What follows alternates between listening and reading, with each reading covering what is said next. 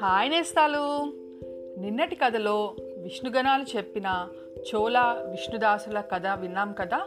మరి ఆ తర్వాత ఏం జరిగిందో ఇవాళ కథలో తెలుసుకుందాం.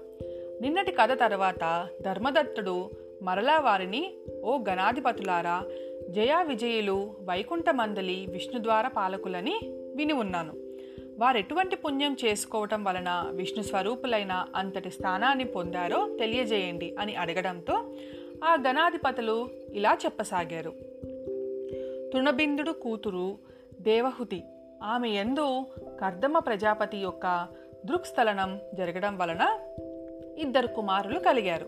వారిలో పెద్దవాడు జయుడు రెండోవాడు విజయుడు. వాళ్ళిద్దరూ కూడా విష్ణుభక్తి పరాయణులే అయ్యారు. అనంతరం అష్టాక్షరి మంత్రాన్ని జపించటం వలన వాళ్ళు విష్ణు సాక్షాత్కారాన్ని కూడా పొందారు. వేద విధులయ్యారు. యజ్ఞాలు చేయటంలో ప్రజ్ఞ గలవారుగా ప్రసిద్ధి చెందారు. అందువలన మరుత్తుడనే రాజు వీరిద్దరి వద్దకు వచ్చి తన చేత యజ్ఞం చేయించవలసిందిగా వాంఛించాడు. అన్నదమ్ములిద్దరూ కలిసి వెళ్ళి ఒకరు బ్రహ్మ మరొకరు యాజకులుగా ఉండి ఆ యజ్ఞాన్ని దిగ్విజయంగా నెరవేర్చారు. సంతుష్టుడైన మరుత్తు వారికి ఆగనితమైన దక్షిణాలిచ్చి ఆ సొమ్ముతో ఈ అన్నదమ్ములు ఎవరికి వారుగా విష్ణు యజ్ఞం నిర్వర్తింపదలిచారు. తదర్థంగా మరుత్తు ఇచ్చిన మహాదక్షిణను పంచుకోవడంలో ఇరువురికి తగాదాలు వచ్చాయి. ఇద్దరికి చెరిసగం అనేది జయుడివాదం కాగా తనకు ఎక్కువగా వాటా కావాలని విజయుడు కోరాడు. ఆ వాదోపవాద క్రోధంతో జయుడు అలిగి నువ్వు మొసలివై పొమ్మని శాపం పెట్టాడు. అంతటితో జయుడు ఊరుకోక అహంకారంతో శపించిన నువ్వు సహంకారియే సామాజ్యమైన పుడతావులే అని ప్రతిశాపించాడు. ఇలా పరస్పర శక్తులై ఆ సోదరులిద్దరూ విష్ణువార్చన చేసి ఆయనను సాక్షాత్కరింప చేసుకున్న వారే తమ శాపాలను తత్పూర్వ పరాలను విన్నవించుకొని శాప విముక్తికై ఆ శ్రీహరిని ఆశ్రయించారు. హే భగవాన్! నీకింతటి చేరువ భక్తులమైన మేము మొసలిగాను ఏనుగుగాను పుట్టటం చాలా ఘోరమైన విషయం. కనుక మా శాపాల నుంచి మమ్మల్ని మళ్ళించు అని మనవి చేశారు. అందుకు మందహాసం చేస్తూ అంబుజనాభుడు జయ విజయ జయ విజయులారా నా భక్తుల మాటలు పొల్లు పోనివ్వకపోవటమే నా విధి. వాటిని అసత్యాలుగా చేసే శక్తి నాకు లేదు. పూర్వం ప్రహ్లాద వాక్యం కోసం స్తంభం నుంచి ఆవిర్భవించాను. అంబరీషుని వాక్యం ప్రకారం దశావతారాలను ధరించాను. అందువలన మీరు సత్యం తప్పని వారై మీ మీ శాపాలను అనుభవించి అంత్యంలో వైకుంఠాన్ని పొందండి అని ఆదేశించడంతో తదాదేశాన్ని శిరసా వహించి ఆ జయ విజయులిద్దరూ గండకీ నది ప్రాంతాన మకర మాంతాంగాలుగా జన్మించి పూర్వజన్మ జ్ఞానం కలవారై విష్ణు చింతనతోనే కాలం గడుపసాగారు అలా ఉండగా ఒకనొక కార్తీక మాసం ప్రవేశించింది. ఆ కార్తీక మాసంలో కార్తీక స్నానం చేయాలనే కోరికతో ఏనుగైన జయుడు గండకీ నదికి వచ్చాడు. నీటిలోనికి దిగేందు తడువుగా అందులోనే ముసలిగా ఉంటున్న విజయుడు ఏనుగును గుర్తించి దాని పాదాన్ని బలంగా నోటకరిచాడు. విడిపించుకోవడానికి చేసిన ప్రయత్నాలు విఫలం కావటంతో గజదేహుడైన జయుడు విష్ణువుని ప్రార్థించాడు.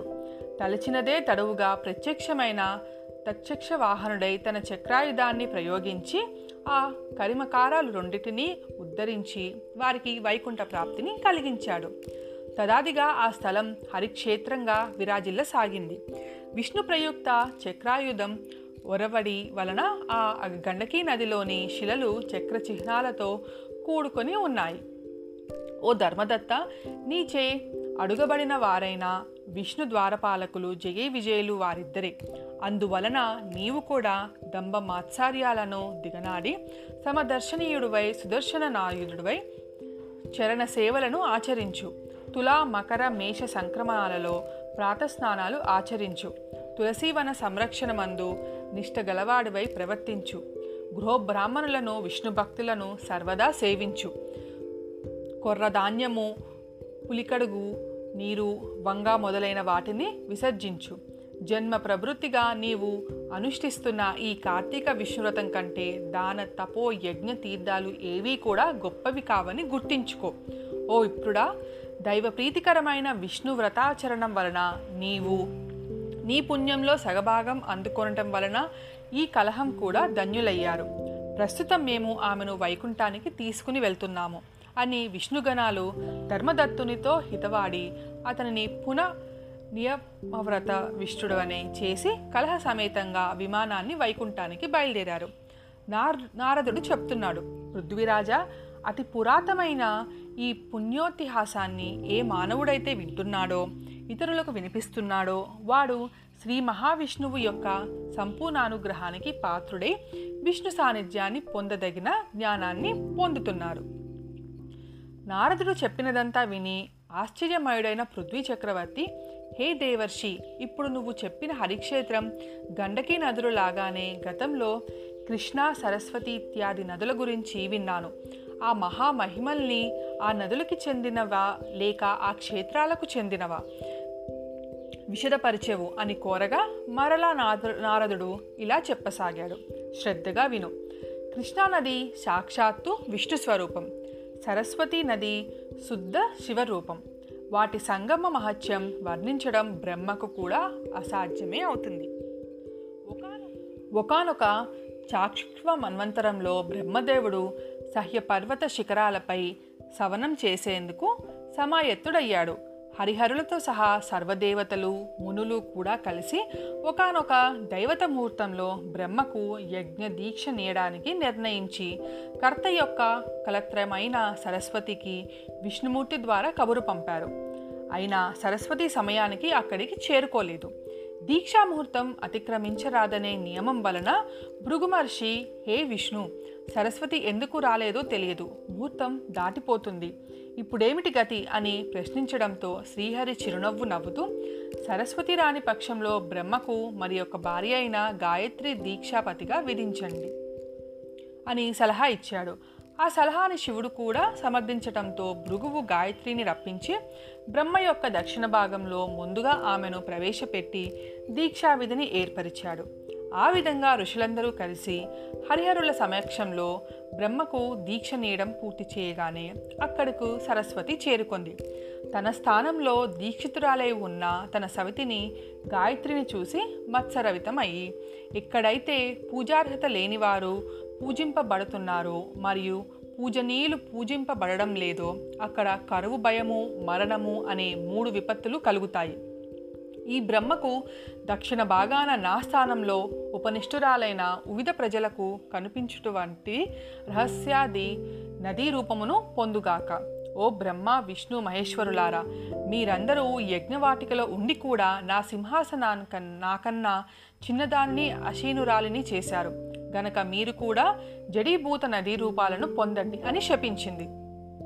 ఆ సరస్వతి క్రుద్ధ వచనాలను వింటూనే చివ్వున లేచిన గాయత్రి దేవతలు వారించుతున్నా సరే అని వినకుండా ఆ బ్రహ్మ నీకు ఏ విధంగా భర్తయో అదే విధంగా నాకు కూడా భర్తేనని విస్మరించి అకారణంగా శపించావు గనక నువ్వు కూడా నదీ రూపాన్ని పొందు అని ప్రతిశాపించింది. ఈ లోపాలు హరిహరులు వాణిని సమీపించి మేము నదులమైనట్లయితే లోకాలని అతలాకుతలమైపోతాయి. గనుక అవివేక భూయిష్టమైన నీ శాపాన్ని మళ్ళించుకోమన్నారు. కానీ ఆమె వినలేదు. యజ్ఞాదిలో మీరు విఘ్నేశ్వర పూజ చేయకపోవటం వలననే నా కోపరూపంగా యాగం విఘ్నపడి ఆగమయ్యింది. పలుకులు పడతినైనా నా మాట తప్పదు. మీరందరూ నదీ రూపాలను ధరించి మీ అంశలు జడత్వాన్ని వహించవలసినదే.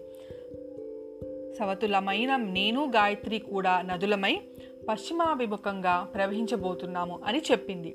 ఆమె మాటలు వింటూనే సకత సకల దేవతాంశలు జడాలుగాను రూపాల నదులుగాను పరిణమించాయి. ఆ సమయంలో విష్ణుమూర్తి కృష్ణానదిగాను మిగిలిన వారు ఇతరేతర నదీ రూపాలుగాను మారిపోయారు. బ్రహ్మ విష్ణు మహేశ్వరుల నదులై తూర్పు ముఖంగాను వారి వారి భార్యల నదులు పశ్చిమాభిముఖంగాను ప్రవహించనారంభించాయి.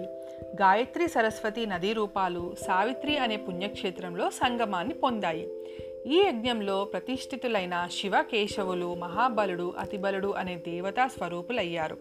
సర్వ పాపహరిణి అయిన ఈ కృష్ణానది ప్రకర్షోత్పత్తిని భక్తితో చదివినా వినినా వినిపించినా వారి వంశమంతా కూడా నదీ దర్శన స్నాన పుణ్యఫలితమై తరించబోతుంది. ఇది నేస్తాలు ఇవాల్టి కదా మళ్ళీ ఇంకో కథతో రేపు కలుస్తాను. మీ జాబిల్లి.